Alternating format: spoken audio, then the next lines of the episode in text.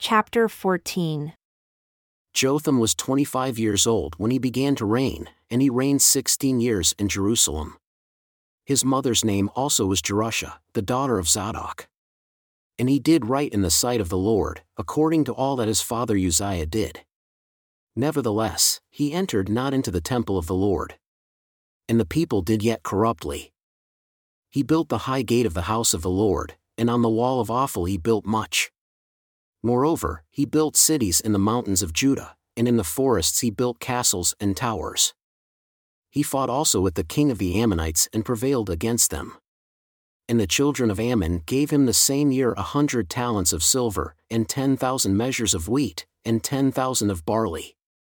So much did the children of Ammon pay unto him, both the second year and the third.